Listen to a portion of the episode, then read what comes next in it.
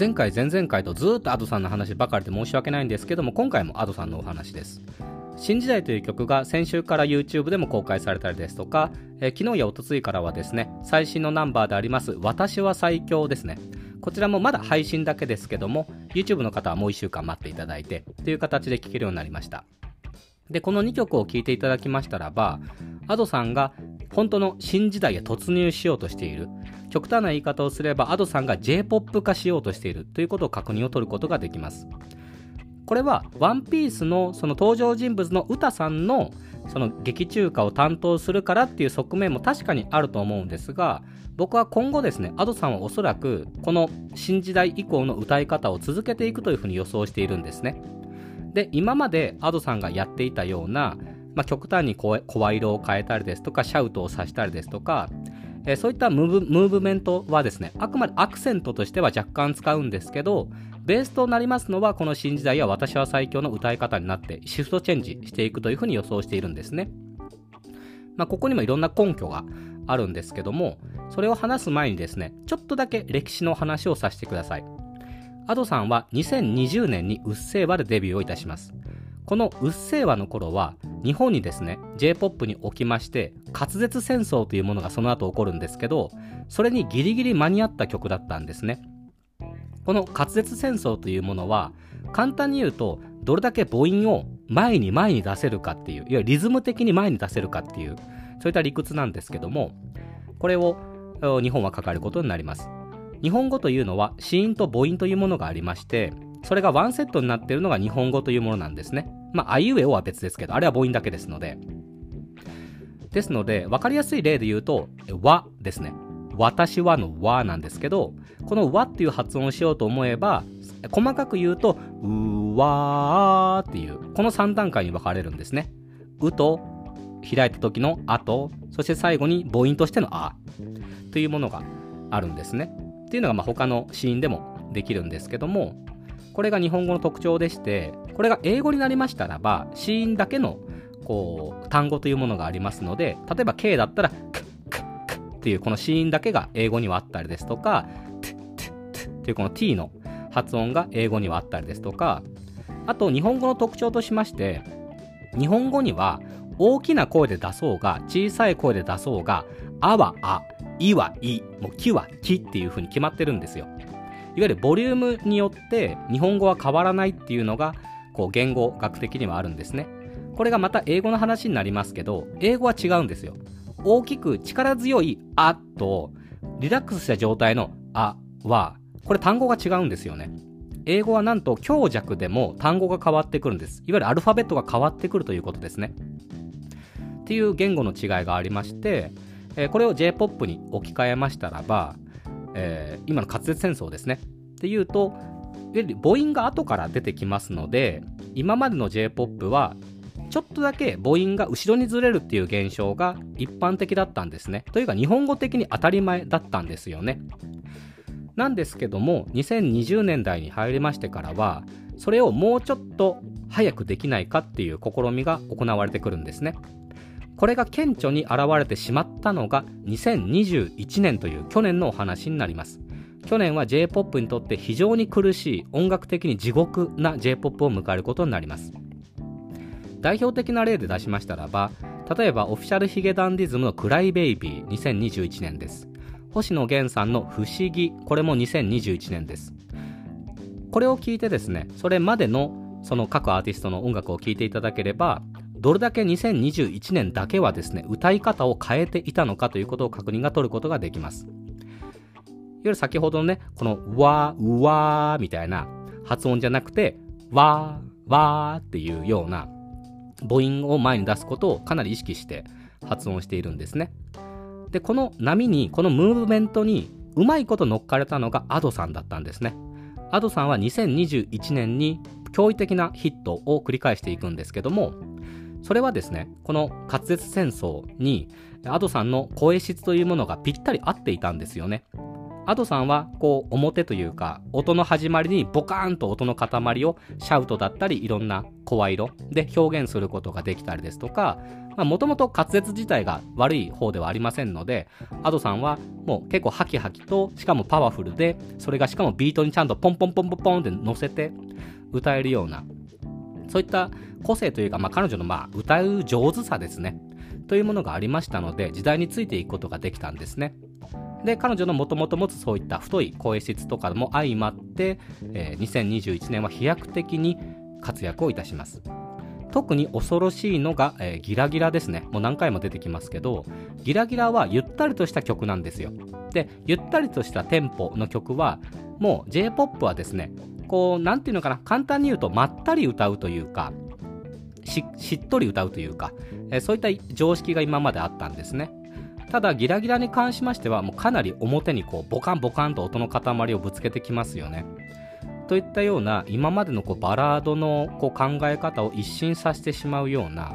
えー、そういった楽曲をが提供できてさらにそれが売れるっていう、えー、恐ろしい時代がやってきます。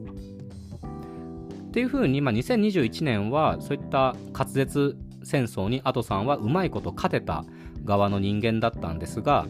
え2022年に入りましたらばこの滑舌戦争は終わるという結果になります。これがまあ簡単に証明できますのがさっきオフィシャルヒゲダンディズムと星野源さんをあえて紹介したのはここにありまして今、スパイファミリーというアニメのオープニングとエンディングにね、それぞれ各アーティストになっていますけども、そこでこの滑舌を若干昔に戻す、いわゆる母音をちょっと後ろに下げるということを行っているんですね。わかりやすいのが星野源さんの喜劇ですね。A メロ、B メロではいつもの星野さんのいわゆる母音が後ろに持ってくる、ちゃんと日本語として発音をするといったような、そういった歌い方をしまして、で、サビになると急に裏声になるんですね。で、裏声になると、こう言葉としてはちょっと滑舌が良くなるっていうこう口の構造上の仕組みがあって、ですので、あのサビのキーは音程は地声でも出せる音程ではあるんですけども星野源さんはいわゆる現代的なちょっと滑舌を前に寄せるような表現をしたいがためにですねあえて裏声で歌い上げるといったようなそういった手法を取るんですね。いわゆる現代と今までの星野源さんの良さのミックスみたいなそういった本当にいい音楽が誕生する結果となります。じゃあオフィシャルヒゲダンディズムのミックスナッツですね。はどういった手法になるかと言いましたらばそんな歌い方めちゃくちゃ滑舌を悪くしたり良くしたりという極端な変化はあまり感じ取れないんですけどただ音程をひたすら伸ばす音を伸ばすっていうやり方で滑舌を曖昧にするっていうとんでもない手法を取るんですね。あの、えー、最初何でしたっけ？てててててえ袋に詰められたナッツのような世界では誰もがそれぞれであった誰かと寄り添い合ってるっていうメロディー。ちょっと今オクターブ下下ですけど、まあ、小さい2が入ったり息継ぎするところは若干止まるところは出てくるんですが、基本的には音を伸ばすという選択を取るんですね。で、音を伸ばしてあげることで、滑舌を若干曖昧にさせる、人間の意識をちょっとだけ後ろに持っていってあげるといったような作曲をしたりですとか、2022年はそういった滑舌戦争を終わらせようぜといったような、そういった時代になっていきます。じゃあ、2022年に発売された Ado さん Ado さんの楽曲を紹介しましたらば、えギラギラが2021年ですけども、その同じ作曲の方が、え、Ado さんに永遠のあくる日という曲を2022年に、えー、提供して発表します。これはですね、皆さん多分聞いたことがないんじゃないのかなと思うんですけど、より有名にならなかった曲なんですね。というのも、まあ、発売時期が悪かったといいますか、その滑舌戦争と、まあ、さらに裏裏にはこう歌声至上主義みたいな考え方もあるんですけど、まあ、それは今回のお話ではないので、えー、そういった滑舌戦争の終わりと、えー、新しい時代の始まりのちょうど間に、これ3月に発売された曲なんですけど、えちょうどぴったり中途半端な時期だったんですね。っていう時に、それこそ Ado さんの歌い方もいつもと若干の変化はさせているんですけど、そういった時代とですね、曲自体の曖昧さというのがドロドロに溶け込んでですね、とても中途半端な出来上がりになっているんですね。別に曲自体がいいとか悪いとかって話ではなくて、そういった時代背景があって、で、永遠のあくる日というものを再生すると、多分今聞くとそんなに違和感あじゃあ当時聞くと感じなかったと思うんですけど今聞くとガンガン違和感感じちゃうんですよねっていうぐらい2022年に入ってたった春、まあ、4月スパイファミリー4月からですからえー、4月になった途端ですね、日本の J-POP シーンはガラッと変わってしまったんですよね。もうやめようぜと。戦争はもう終わりましたっていう宣言を、え、今年の4月から行って、で、J-POP は新しい時代へとなっていくことになります。いわゆる滑舌もいいところはちゃんとスピード感よく発声してあげようと。ただ、基本的な言葉を聞かせたいですとか、そういう時は母音を後ろに持ってきて、いわゆる日本語らしい発音をしようとか、今からはそういったムーブメントが基本的に行ってくると、僕は予想しております。この夏以降もね、いい音楽が今年は誕生するぞと。もう去年は本当僕にとっても地獄な、もう 最悪な時代で、時代でした。まあそのおかげでね、あの言葉のこう歌い回しが一定になった分、いわゆる言葉を前に前に出してあげると感情表現ができなくなるんですよ。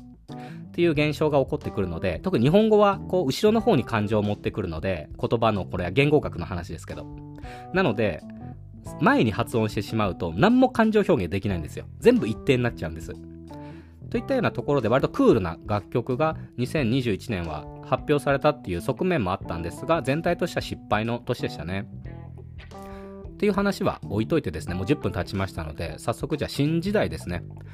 今のえ、ことを前提として、じゃあ J-POP というものですね、の観点で捉えていきましたらば、この新時代と私は最強はですね、相当 J-POP 化を Ado さんにさせているという結果になっています。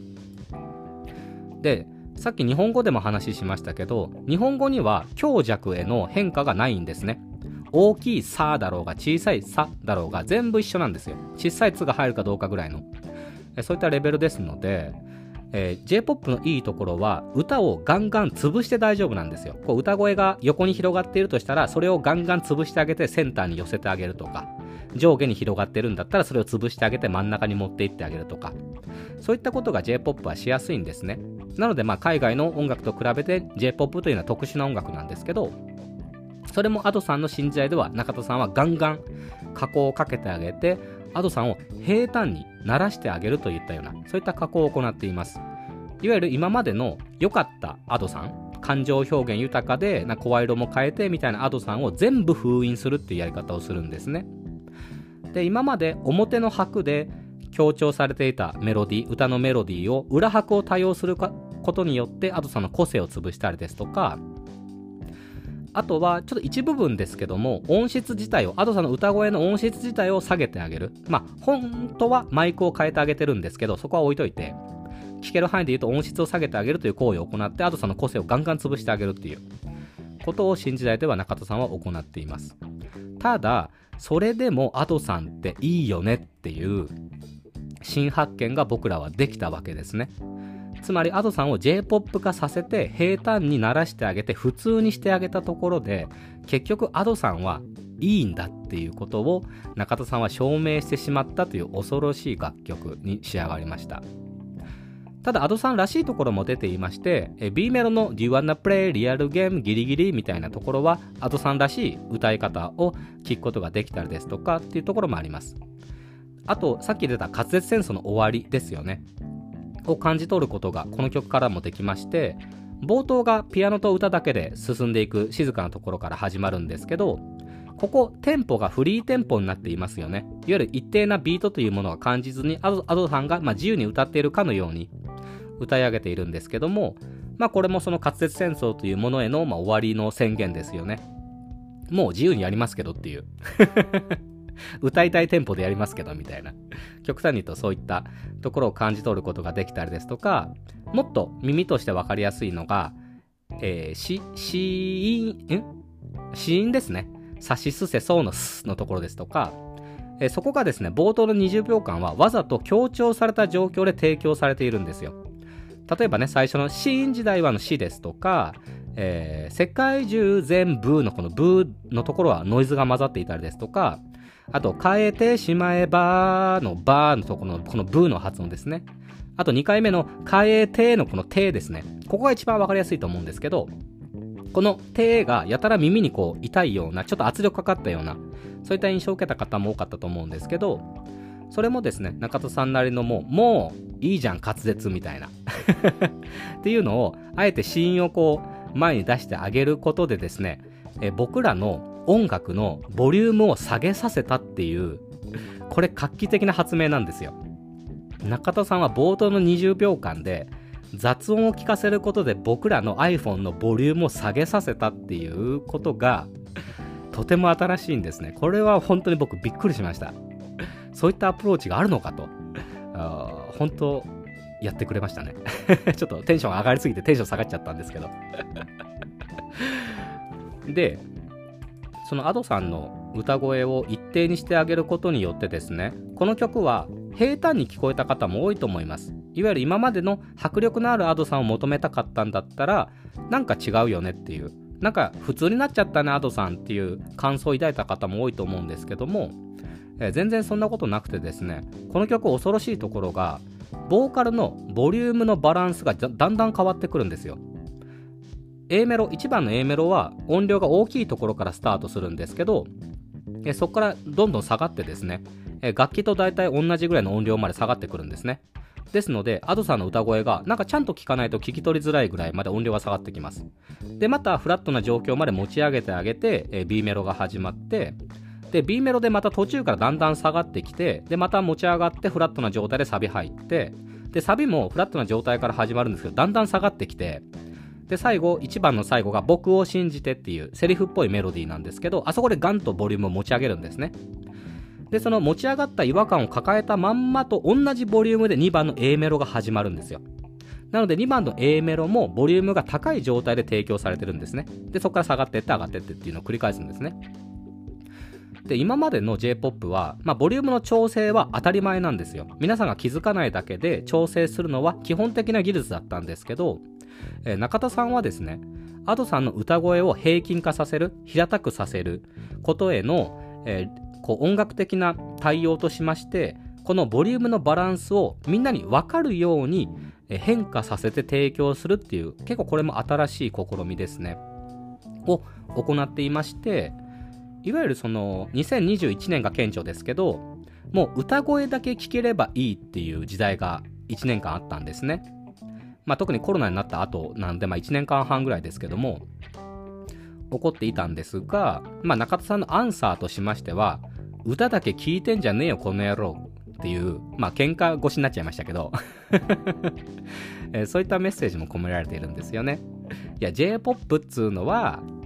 楽器も大事だぞと。鳴っている楽器と歌声っていうのも楽器の一つで、それも馴染んだ形で提供して、もちろん目立目立たさせたいところ、聞かせたいところはちゃんと出すけど、それ以外の割と普通なところでも、楽器と歌ともう全部聴いてくれそれが音楽だぜっていうのを、えー、中戸さんはこの2022年でやるっていうねもう化け物ですよね。まあ本当敏感な中戸さんはね時代にかなり敏感で対応できる方ですので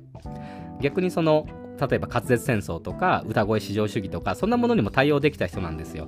まあそれはキャリーパンパムの2021年去年のアルバム聴いていただければわかるんですけどっていう対応もできればちゃんと喧嘩もできるっていう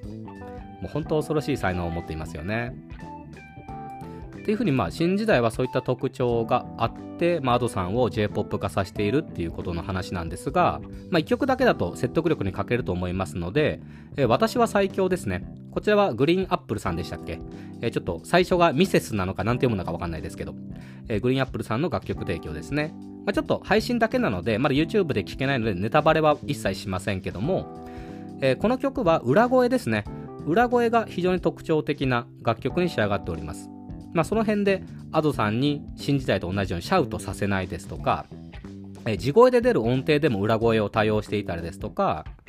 えー、そういったところで Ado さんの個性を割とガンと潰してあげるといった行為を行っていたりですとか、あとさっき出た滑舌の部分ですね。えー、この曲、私は最強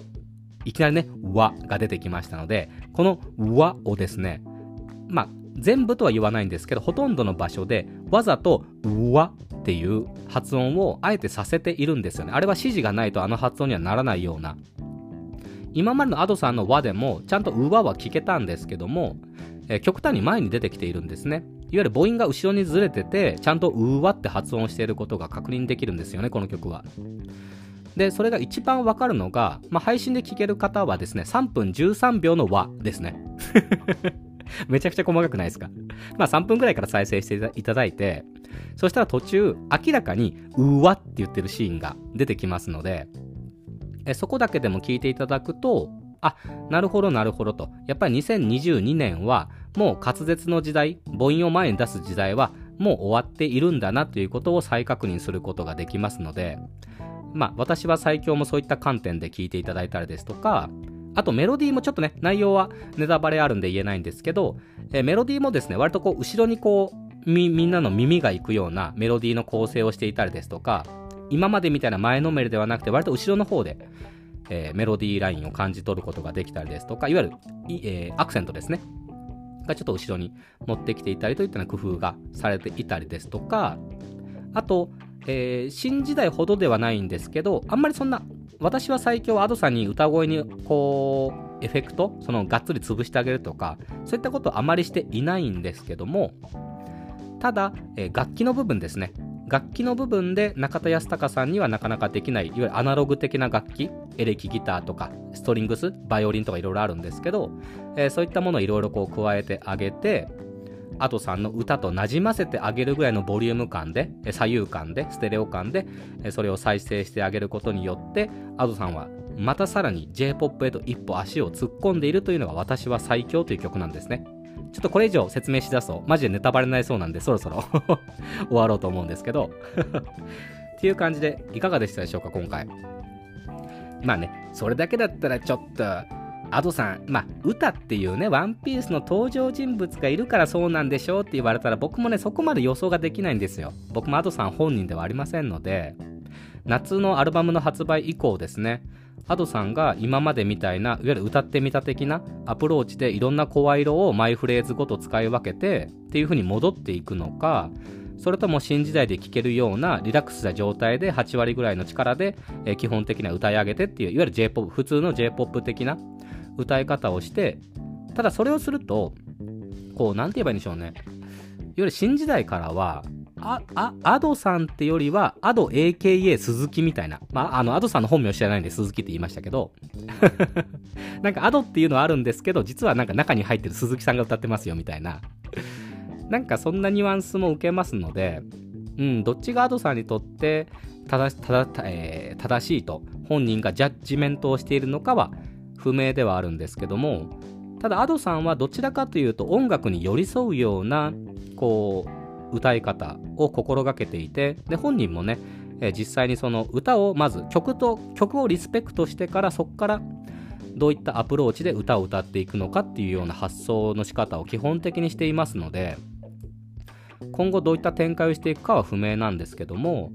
ただこの新時代が入っているこの歌というアルバムがもしバカ売れしたらですね、まあ予算も相当できますので、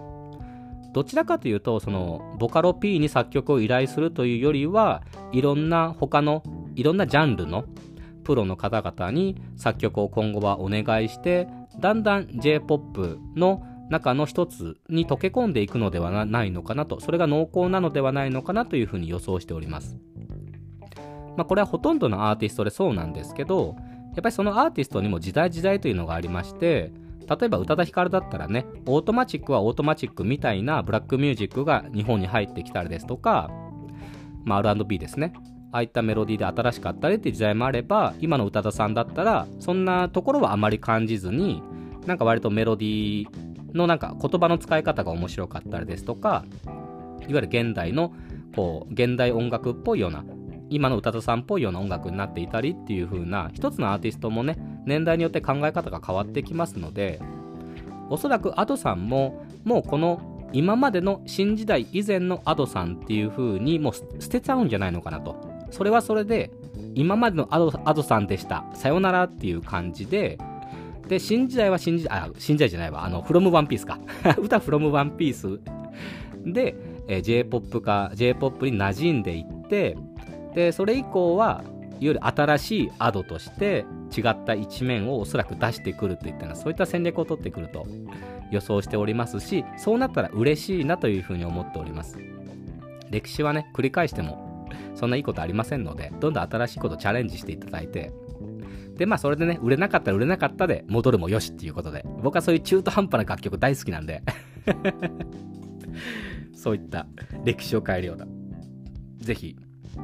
歌手に、え進化していただけたら嬉しいなというふうに思います。まあこれはね、アドさんに対してだけではなくて、もう全体的に僕はもう音楽はもう何でも大好物ですので、もう馬ぴょい伝説だろうが もう馬ぴょい伝説だろうが、えー、最近の注目している曲はですね、えー、可愛いだけじゃない四季森さんっていうアニメのエンディングが中島美紀さんがルートブルーって曲を歌ってるんですけど、あれも相当変な曲でリズムがかなり、えー、おかしなところから始まるような、っていうぐらい僕も雑食な人間で、で、僕もともとジャズ畑でして っていう、今更かよって話なんですけど、僕もともとジャズ大好きで、特に50年代のジャズとか60年代ジャズとかも大好物で、えー、もう何千枚とね、CD 持ってたんですけど まあその辺置いといてですね。っていう感じでですね、もう終わりですね。余談も特にないかな、今回は。うんうんうんうんうん。今ちょっと頭の中でおさらいしてますけど。じゃあ改めて、今日のおさらいですね。マートさんが、まあ、新時代から新しいミュージックに移行していくということで、いわゆる今までは滑舌戦争ですとか、歌声至上主義というものがここ1年半2年ぐらいは続いていてでアドさんはそこに乗っかれた一人だったんですよね。珍しいタイプの一人だったんです。そういうことをうまく活用できた人ですね。でその絶妙なバランスの曲にギラギラがあったりですとかまあ、それまでもフラットな状態のアドさんは夜のピエロですとか聞くことはできたんですけどもこう新時代いわゆる中田康隆さん的ないわゆるプロのアーティストとこうアプローチが違うんですよね。曲の作り方がこうボカロ系のプロデューサーとはこう違うんですよ。観点がそもそも。いわゆるボカロ系の方はですね、えー、まあ、その歌声を生かすような音楽を作ったりですとか例えば目立つような楽曲にして他との差別化を図ったりですとかそういった目的型で音楽を作っていくんですがその J-POP 系のアーティストの方はですねそれよりもですね音楽としてちゃんと成立するにはどうしたらいいのかですとかそういったところに重きがあります。もちろん両方ともね、売れなければいけないっていう共通な目標はあるんですけど、いわゆる観点がそもそも違うんですね。っていうのもあって、えアドさんはもう新しい時代へと移行しているぞと。で、2021年は J-POP 全体としては最悪な1年でしたので、ぜひとも皆さん2021年に発売された音楽をガンガン聴いてください。今のうちに楽しんでください。これね、今じゃないと楽しめないんで。あともう数年経っちゃうと、マジで黒歴史になるだけなんで、今がチャンスです。2021年の音楽。ぜひともということで。で、あとはまあ新時代がね、アドさんの個性をガンガン潰してあげて、メロディーという観点でも、声の加工という観点でも、音量のバランスという観点でも、アドさんの個性をガンガン潰してあげて、えー、滑舌もちょっと悪くさせて、若干後ろにビートあ、ビートというか母音を持ってきたりですとか、えー、そういったことを私は最強では特に感じやすいんですけど、新時代でも十分、それを聞き取ることができるぞと。で、新時代のやばいところはやっぱり冒頭の、ノイズ、シーンとかをガンガン聞かせることで iPhone のボリュームを下げさせたっていう、恐ろしい楽曲になっておりますので、中田さんはですね、あ、ちょ、ちょうどいい余談ができました。ここからも余談です。えー、メインの方はさよなら。中田さんは音楽を作るときにですね、必ず人間が、いわゆる僕ら一般人が歌いやすい歌を作るんですね。いわゆるキャッチーなといえば極端ですけども、極端な音程の上下がなかったりですとか、割とこうスムーズにですね、移行できるような歌しか作らない人なんです。ただ、ちょっとだけ難しいことをするっていうことも加えるんですよ。今回の新時代だったら、もうパッと聞けば、あ、新時代はこの未来だ、世界中全部変えてしまえばって割とこう滑らかなメロディーじゃないですか。ただ最後の、あの、冒頭ですね。変えてしまえばーのこのバーの音でちょっとインパクトを持たせたりですとか、あと B メロのリズムがね、デュアンナプレーンのところが若干リズムが難しかったりですとか、ちょっとだけ練習はいるけど、基本的にはみんなパッと聴いてパッと歌えるよね、みたいな。そういった音楽制作を心がけている一人なんですね。で、アドさんのそのボリュームをね、落としてあげるというか、音、音をガンとこうプレスして平坦にしてあげることによって、何が起こるのかと言いましたらば、こう2021年は本当に歌を聴く時代だったんですよ。いわゆる声を聴く時代だったんですね。ただ基本的に J-POP というのは歌に合わせて、曲に合わせて俺らも一緒に歌おうぜっていうのがこう J-POP の割と常識なんですよね。それがよく表れているのがポンポンポンですね。キャリーさんのデビュー曲ですけども、あれを聞けば、なんかキャリーの声が全然聞こえなくて、なんかまあ楽器はちゃんと聞こえるんだけど、うん、でもなんかメロディーはキャッチーなんだよな、みたいな時に人間は何するのかと言いましたらば、一緒に歌い出すということが起きるんですね。ですので、キャリーに合わせて、その上から自分の声で、あの交差点でってこう歌いたくなっちゃうのが、この音を潰してあげることの効果なんですよね。っていうことを新時代でも行っていて、やっぱり中田さん、やべえなっていう。これをアドでやるかっていう。これが夜遊びだったら何も感じなかったと思うんですよ。もともとフラットな歌い方をする歌手ですので、中田さん、まあ、特に綾瀬さんも電子ピアノですね、を多用したりですとか、相性がいいので、何一つ感じなかった、違和感を感じなかったと思うんですけど、それをね、パワフルボイス、いろんな声色を持つ Ado さんでやるっていうのが、まあ、ものすごい。これをね、あの、提案したプロデューサー、これ中田さんにお願いしようって思いついた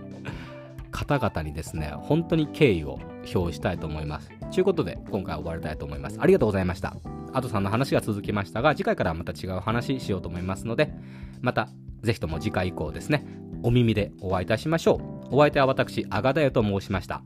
ありがとうございました。それではさようなら、バイバーイ。